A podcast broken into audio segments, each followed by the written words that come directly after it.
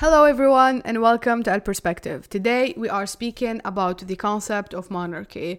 البارح برك we witnessed the coronation of King Charles III, who is the new king of the United Kingdom of Great Britain and Northern Ireland. And I thought that this might be a perfect timing to make a podcast about, about this topic.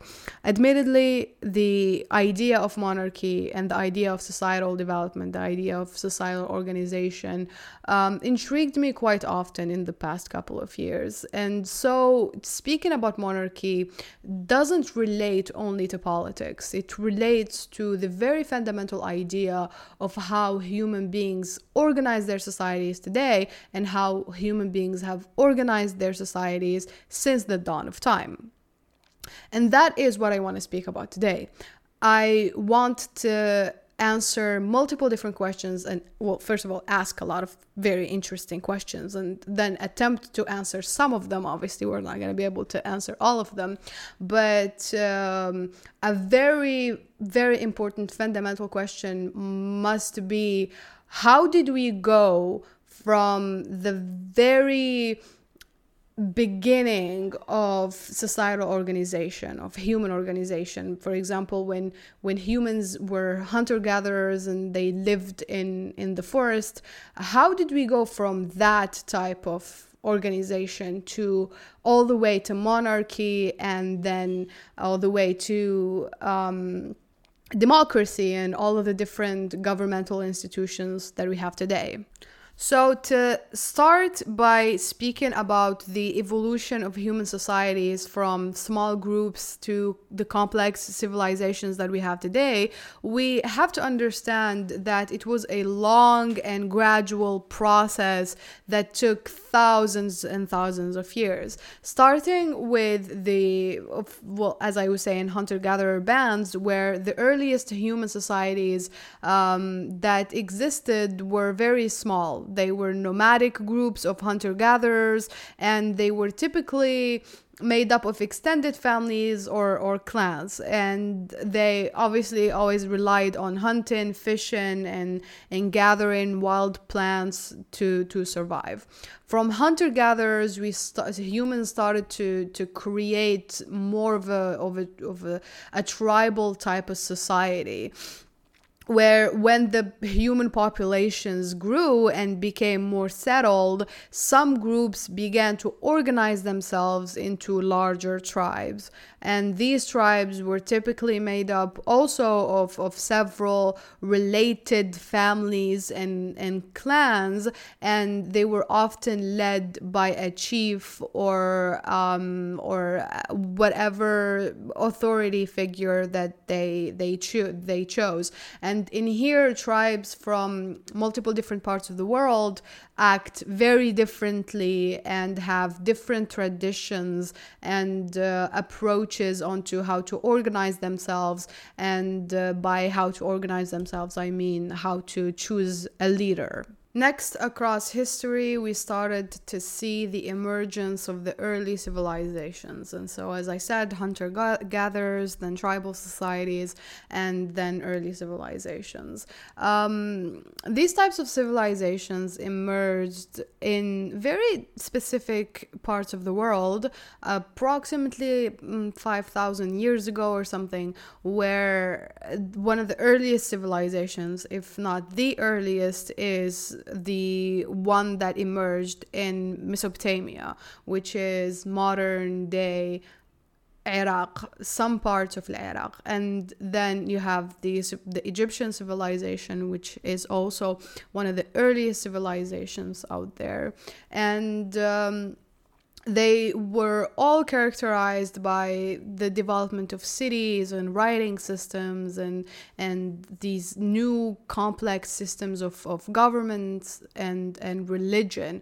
And uh, obviously uh, alongside this boom in civilization we had to to see advanced agricultural techniques and so because the thing with with humans is that it's only when you have what it takes to live well and thus food and thus good agriculture and so you cut cover the basics of what you need to survive is when you start to see the emergence of of um, of civilization and and all of these different forms of of expression and development as i said such as religion and writing and and and art and etc within the these civilizations um, as i said we have m- more complex systems of, of governance. It's here where we started to see rulers, like, for example, in, in the case of, of um, ancient Egypt, we had pharaohs, and so Pharaoh. Um, and it's here where, where, we started to see um, bureaucracy, and in the good sense, bureaucracy, because we started to see specific people playing key roles in organizing and managing society. And um, these people are the ones that oversee the development of the city, the construction, the public work, the administration, and the justice, etc. And right after these earliest forms of civilization, we start to see the more classical um, types of civilizations, and and so we start to see or include the ancient Greeks and the Romans and the Chinese civilization, the Indian civilization, which have been extremely successful uh, when you see that a country is so densely populated, know that in the centuries to pass, they witnessed a boom. They were able to feed a lot of people because they were very advanced, um, not only agriculturally, but from so many different aspects. And then obviously their civilizations fell. Anyway, in Gaduf Suji. And so um, it's here where we start to see more advancements in, in art, emergence in literature, in philosophy, in science. And it's here where humans are now very comfortable you know that we we really like started to leave and left to to a to a, a certain degree agriculture and moved towards we have time and we have uh, we have the resources or humans in general when we say when I say we they've had the time and the resources to focus on science to focus on thinking. Um, and it's here where we see the development of a complex political system and the emergence of democracy for example with the Greeks. Um, and in, in inclusion of all of this, we have the republics and empires and and and more. And so, and exactly in these societies where we're starting to see uh, the emergence of, uh, of, an, of a new type of intellect is uh, where we also see emergence of leaders and, and thinkers. And uh, these are the people that played important roles in in shaping the development of, of all of these uh, all of this emerging art and literature and philosophy. And these are the same people that oversaw the growth and and um, the growth of a um, the growth of, of, of the military and uh, consequently or at the same time the political institutions because you need strong political institutions to have a powerful military and you need powerful military to have a strong political institutions i would say.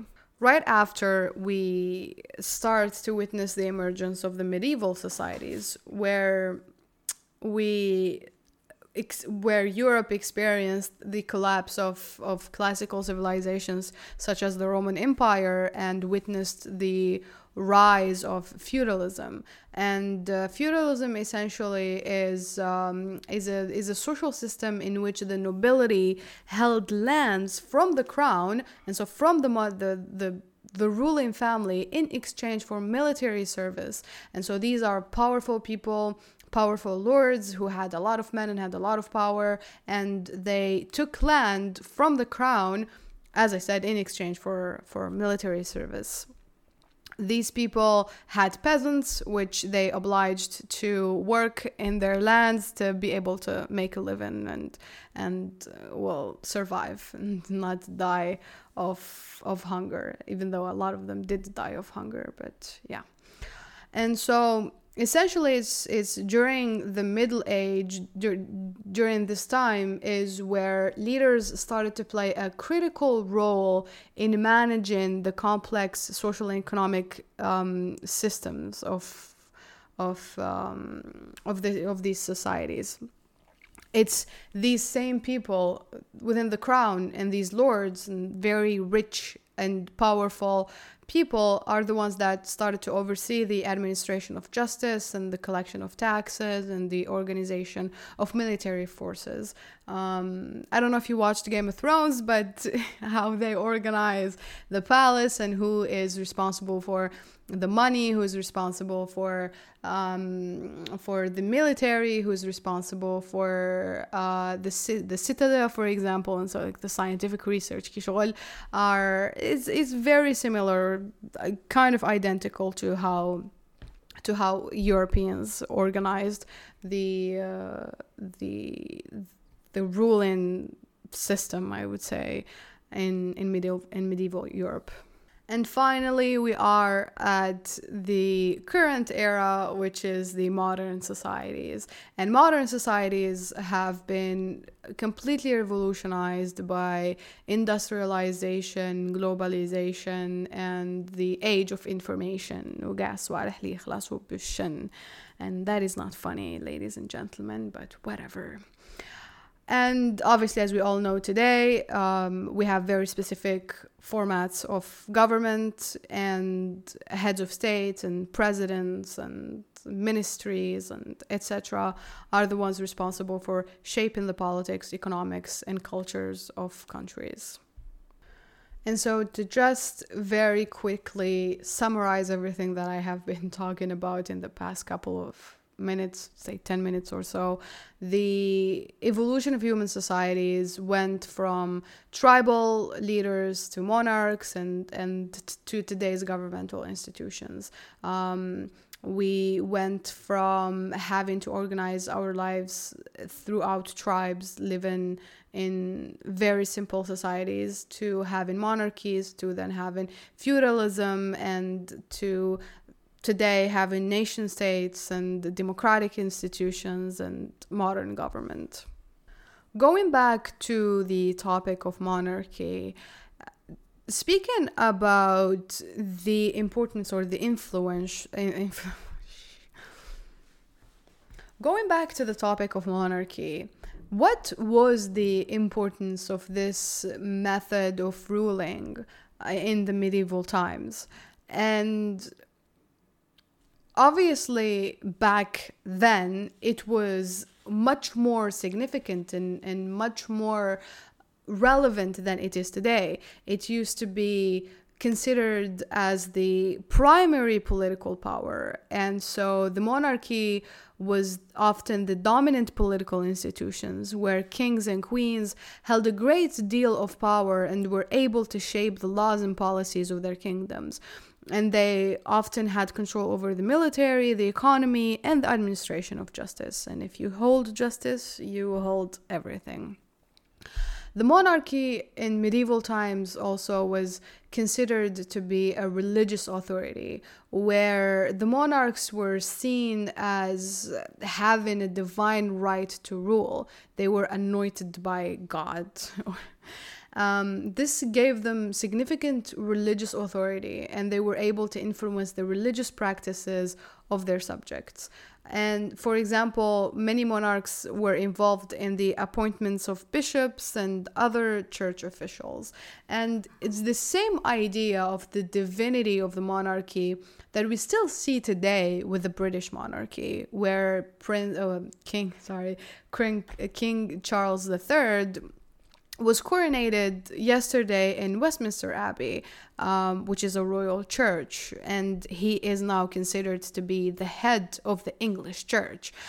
And and so yes, the monarchy still has a very heavy and important religious authority and religious um, symbolic rule. And speaking about symbolic rule, other than religion, the monarchy also acts as a um, a human symbol. It's like a a sim other than a symbol of divinity, but a um, a symbol of uh, of of existence of a of um, of a higher level in in some sort. And so they were seen as if they're embodying cultural and historical traditions and um, and that their power was was always associated with the concept of chivalry. And so kind of like a next level of a, of a human being a, a symbol a perfect symbol of how a person should be. And every good thing should be um, kind of collected and comes together in their image. So they were they were expected to embody all of the ideals of honor, courage, and generosity, and that is to protect their subjects from harm. Today, we see many of these characteristics associated to the Windsor family. And the Windsor family are the British ruling family, the current royals of the United Kingdom of Great Britain and Northern Ireland, um, especially with the late Queen Elizabeth II. Uh, anyway, you have to understand that the Windsors are a family. First of all, they come from a Germanic background, so they're originally not English, not British, but their name as part of the ruling family or the monarchy of, of Britain started back in 1910 with George V. Anyway, it's a very complicated story. I really do not want to get into it. But I want to speak about how successful, extremely successful, the Windsor family had been as a, as a monarchy in the past decade and before that via their ancestors that um, took uh, have been part of the ruling class for more than a thousand years and that have quite literally shaped Europe غير بيناتهم shaped the entirety of Europe have been incredibly successful and their success can be attributed to so many different factors, one of which is stability, where, as I said, they've been on the throne for almost a century.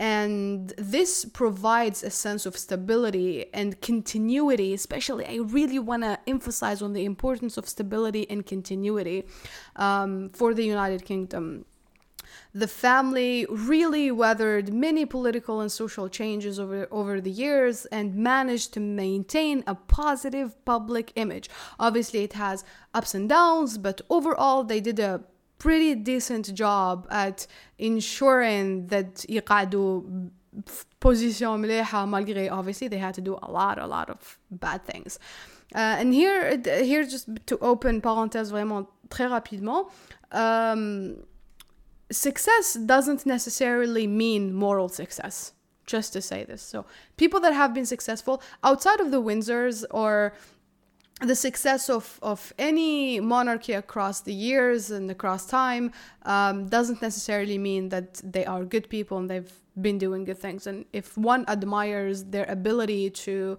succeed, it doesn't necessarily means that one admires what they had to do to succeed. هيا خلاص نغلق البارونتيز باسكو سي ترو كومبليكي anyway نكملو on to علاش the Windsor family or the current British monarchy have been so um, successful secondly other than stability they have an amazing ability to adapt to change in times مالك شغل تبان لنا بلي تقال شويه باش يتبدلوا بصح in comparison to to monarchies across history they are very quick to adapt and change and modernize themselves and so they embrace new technology for example with the coronation of the late uh, queen elizabeth ii part of her coronation was filmed. It was first of its time. Here you understand that for their time that type of event is, is, considered to be divine, is considered to be an act of God, and to share it with those that are less um, than you is truly like a step forward, truly something that their class has to be super open open minded to accept. And so they really are able to focus on the future understand what they need to do to keep relevant. And uh, yeah they also to a certain extent demonstrate a certain level of charisma and, and leadership and they all go to uh, the army and they work normal jobs and they mm, participate in, in fashion events and um, so they try to demonstrate a certain level of, uh, of, of presence which is very easy when you have that amount of money they also have been able to constantly gain popular support throughout their um, public engagements and charitable work and so many different activities. I know a lot of you might love Diana, and a lot of people say Diana is amazing and she is really good and she does a lot of charity. But I learned a couple of years ago that every member of the royal family has like hundreds of charity. And diana had the least number or well one of the least numbers of of of charities that she uh, she she took she took over.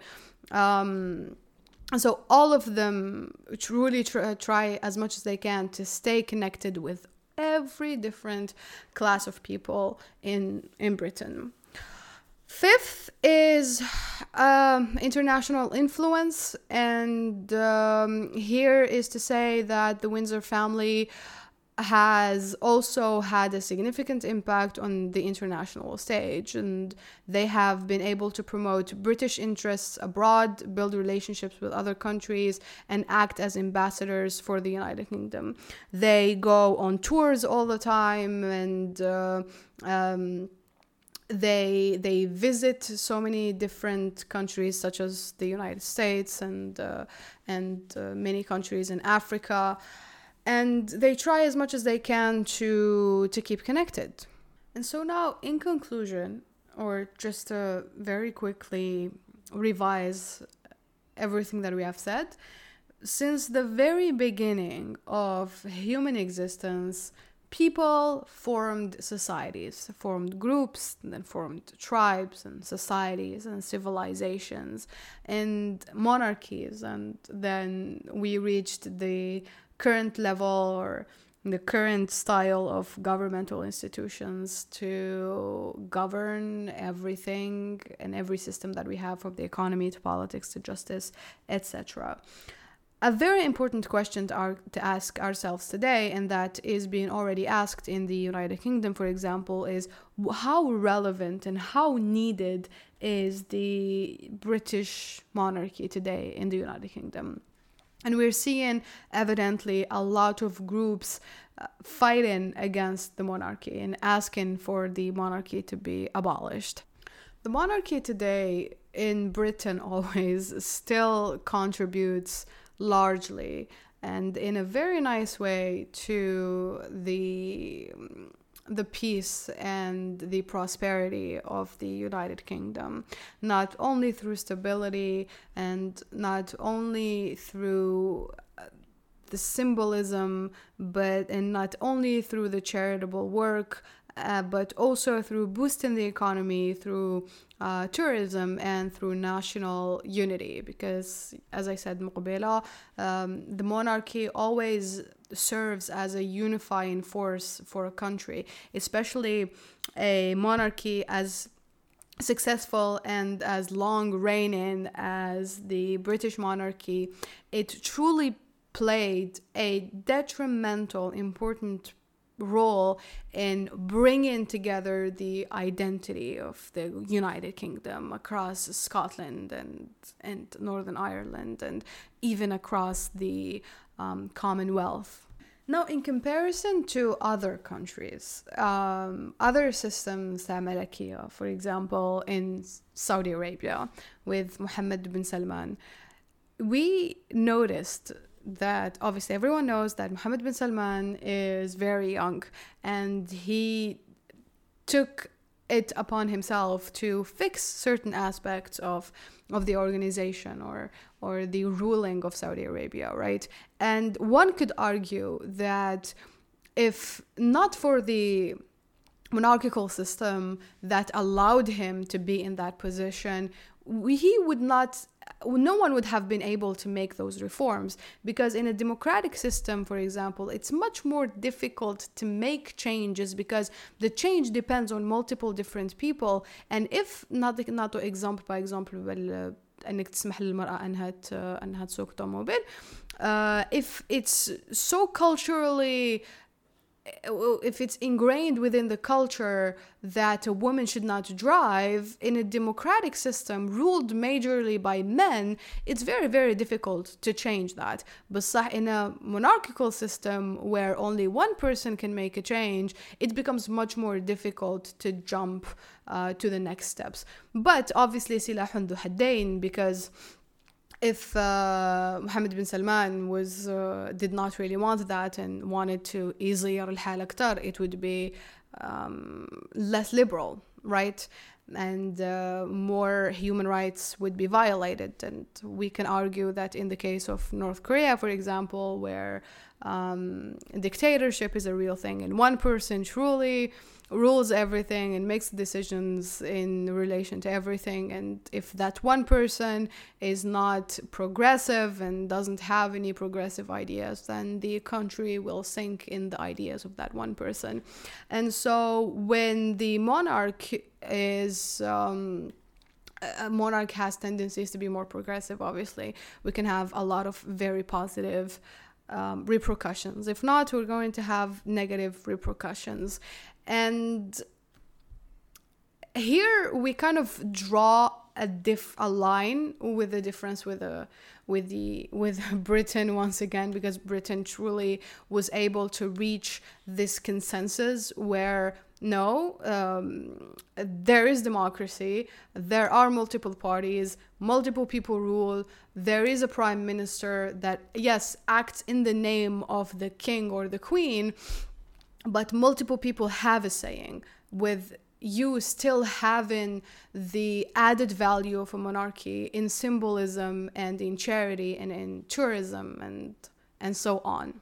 And so under these circumstances, the questions that I keep asking myself is don't the Brits owe it to the monarchy, to the ruling family to leave them in peace and leave them be. Not only that they add to the current economy, and not only that they're important in diplomatic relations, not only that their weight is um, important in, uh, in, at an international scale.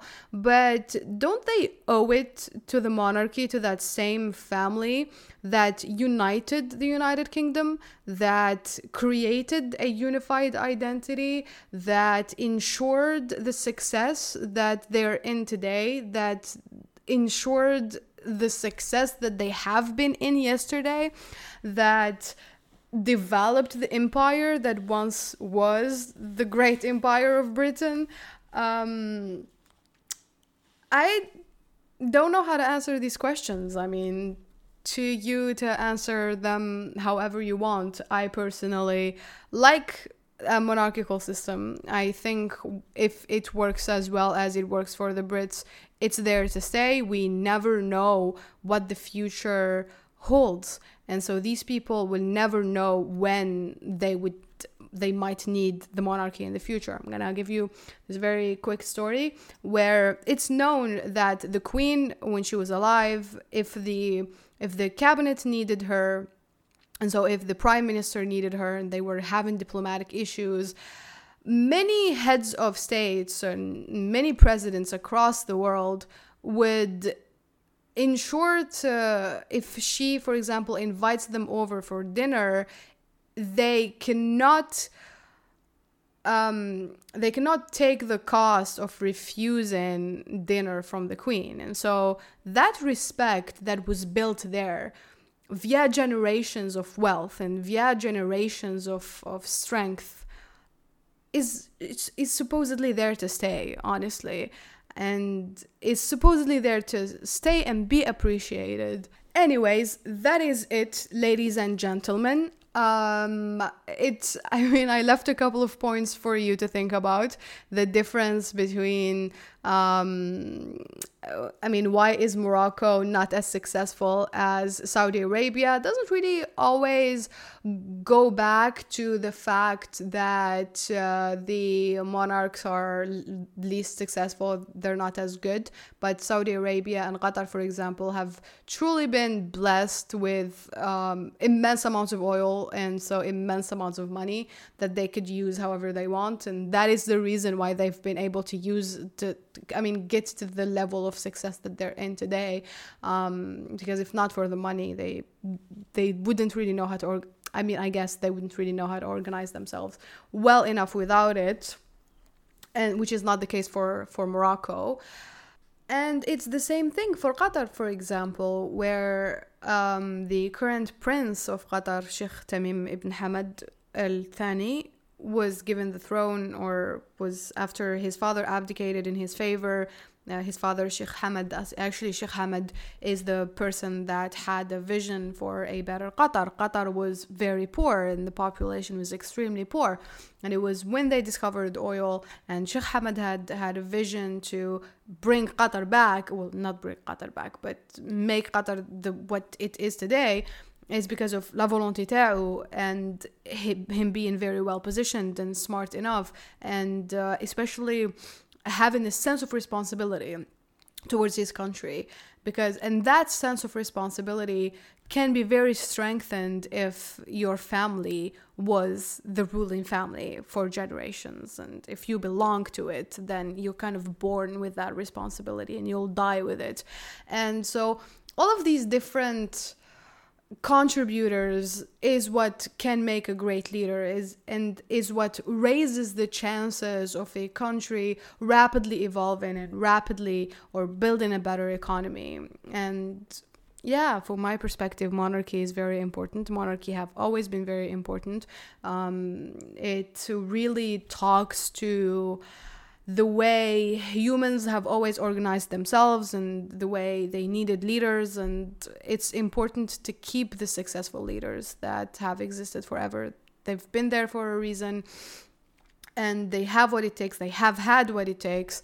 But as as societies evolve as mentalities evolve as we come up with these new ways of governance are we really at a point where we can let go of the past?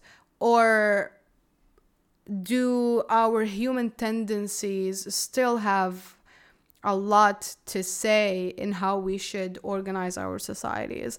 And I think the answer to this question can answer very clearly about eh, what on can answer very clearly whether we still some some countries still need monarchies or not or countries as successful as britain and as developed and societies as developed as britain whether they still need monarchies or not. That is it. Thank you. I hope i was clear and i'll see you soon in another podcast. Goodbye